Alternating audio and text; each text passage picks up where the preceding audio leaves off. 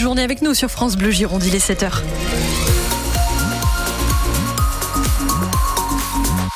Le journal Thomas Cognac. Et ça roule encore à cette heure, Marie-Auteuse ? Oui, bon, c'est les vacances et tout va bien. C'est une journée classée verte par Bison Futé. Même dans le département, ce sera vert tout le week-end. Pas de souci à vous faire si vous partez en vacances sur la rocade. C'est dégagé en intérieur comme en extérieur. Aucune difficulté sur l'A soixante-deux. Si jamais il se passe un truc, votre réflexe, c'est de nous tenir au courant au zéro cinq cinquante-six dix-neuf dix dix.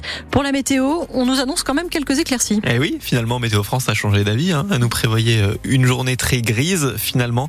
Des éclaircies parfois bien belles, même dans l'après-midi. Alors il y a quand même du brouillard ce matin. Au lever du jour, autour de l'estuaire de la Gironde et sur l'est du département. Côté température, huit degrés ce matin à Bordeaux, neuf à Libourne.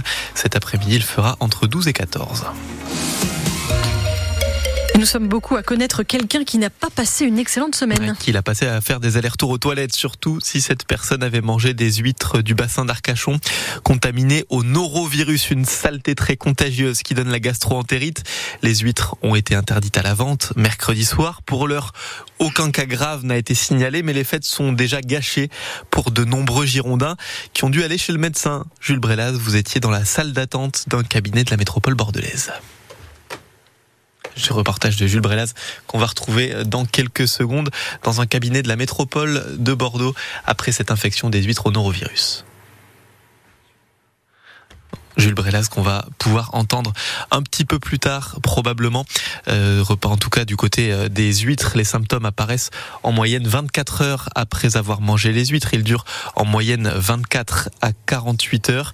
Les, les huîtres qui sont interdites à la vente pendant au moins vingt-huit jours. C'est à partir de la dernière intoxication recensée. Donc on ne connaît pas encore précisément la date de cette fin d'interdiction. Leur principal syndicat chiffre les pertes entre huit et dix millions d'euros.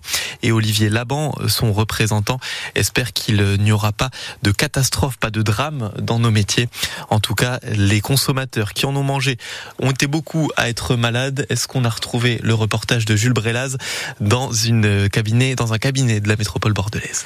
À chaque consultation, bonjour. En vous santé. Le docteur pose les mêmes questions. Est-ce que vous avez mangé des huîtres hier ou avant-hier au cours des fêtes ? Et à chaque fois, comme avec Eva, c'est la même réponse. Euh, oui, les deux personnes qui sont malades sont les personnes de la famille qui ont mangé des huîtres. Le médecin Jean-Paul Lorando du centre médical de soins immédiats de Saint-Aubin de Médoc. Beaucoup, beaucoup de monde. Beaucoup de malades. Hier, par exemple, en une seule journée, on avait plus de trente patients qui avaient une gastroentérite aiguë. On était surpris par la quantité qu'il y avait et la symptomatologie qui était souvent très similaire dans tous les patients. Par exemple, dans la salle d'à côté avec Sandy. Avec mon mari, on a mangé des huîtres le vingt-quatre au soir et la nuit du vingt-cinq, on est tombé malade. Très, très malade. Et le souci, c'est que le fameux virus des huîtres, nous l'avons transmis à notre fils de neuf ans qui, voilà, aujourd'hui est en consultation en soins d'urgence avec des vomissements, du sang dans les selles, et cetera non-stop depuis cette nuit. J'ai super mal au ventre, euh, j'ai envie de vomir. J'ai des diarrhées sans arrêt. Ça va passer. On ne remangera plus d'huîtres. Enfin, en l'occurrence, euh, je ne suis pas certaine que tout ait été mis en place pour euh, assurer la, la sécurité sanitaire des consommateurs. Donc moi, je suis un petit peu en colère aussi. Des fêtes de fin d'année de gâchés pour cette famille bordelaise qui prévoit d'ores et déjà du riz et des carottes pour son menu du Nouvel An. Et tout ce qu'il faut savoir sur cette intoxication alimentaire liée à ces huîtres du bassin contaminées au norovirus est récapitulé sur francebleu point fr. Un ado retrouvé après quelques heures dans la nature hier. Hier à l'âge Cap Ferret. Il était juste parti jouer un petit peu trop loin. Ses parents l'avaient perdu. Ils ont appelé les gendarmes qui ont dû sortir l'hélicoptère pour retrouver ce garçon de onze ans et le ramener chez lui. Faites attention à vous le soir du réveillon si vous êtes dans le Médoc parce qu'il n'y aura pas de service d'urgence. Celles de l'Espar seront fermées toute la nuit à cause d'un manque de personnel. La Gironde continue de gagner des habitants et très vite. Oui, plus six pour cent d'augmentation en six ans. Le dernier recensement de l'INSEE a été publié hier pour des données entre deux mille quinze et deux mille vingt et un. Alors il y a ceux qui viennent s'installer, mais nous sommes aussi le seul département de Nouvelle-Aquitaine où il y a plus de naissances que de décès. Il y a aujourd'hui un million six cent cinquante-quatre mille neuf cent soixante-dix Girondins. Et on vous a mis une carte sur francebleu point fr pour savoir combien d'habitants il y a dans votre commune. On pouvait déjà acheter des cartouches de cigarettes au bureau de tabac.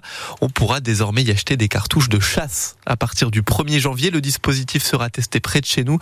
Ce sont les Pyrénées-Atlantiques qui ont été choisis pour pour l'expérimentation. Ce ne sera quand même pas pour tout le monde puisqu'il faudra posséder un permis de chasse pour les acheter. Un déplacement à Clermont au menu des fêtes pour l'Union Bordeaux. D'ailleurs, en espérant que ces joueurs aient évité les huîtres hein, au réveillon. Oui. L'Union se déplace dans un stade Marcel-Michelin toujours chaud, mais arrive lancée. Elle vient d'enchaîner cinq victoires consécutives, dont deux à l'extérieur, et se retrouve quatrième du top quatorze, presque favorite finalement. En tout cas, l'ancien manager de l'U B B, Christophe Urios, aujourd'hui sur le banc de Clermont, connaît la valeur de son ex-équipe. On est un peu dans la situation quand on a reçu le Racing, je trouve. On a un peu le cul entre deux chaises.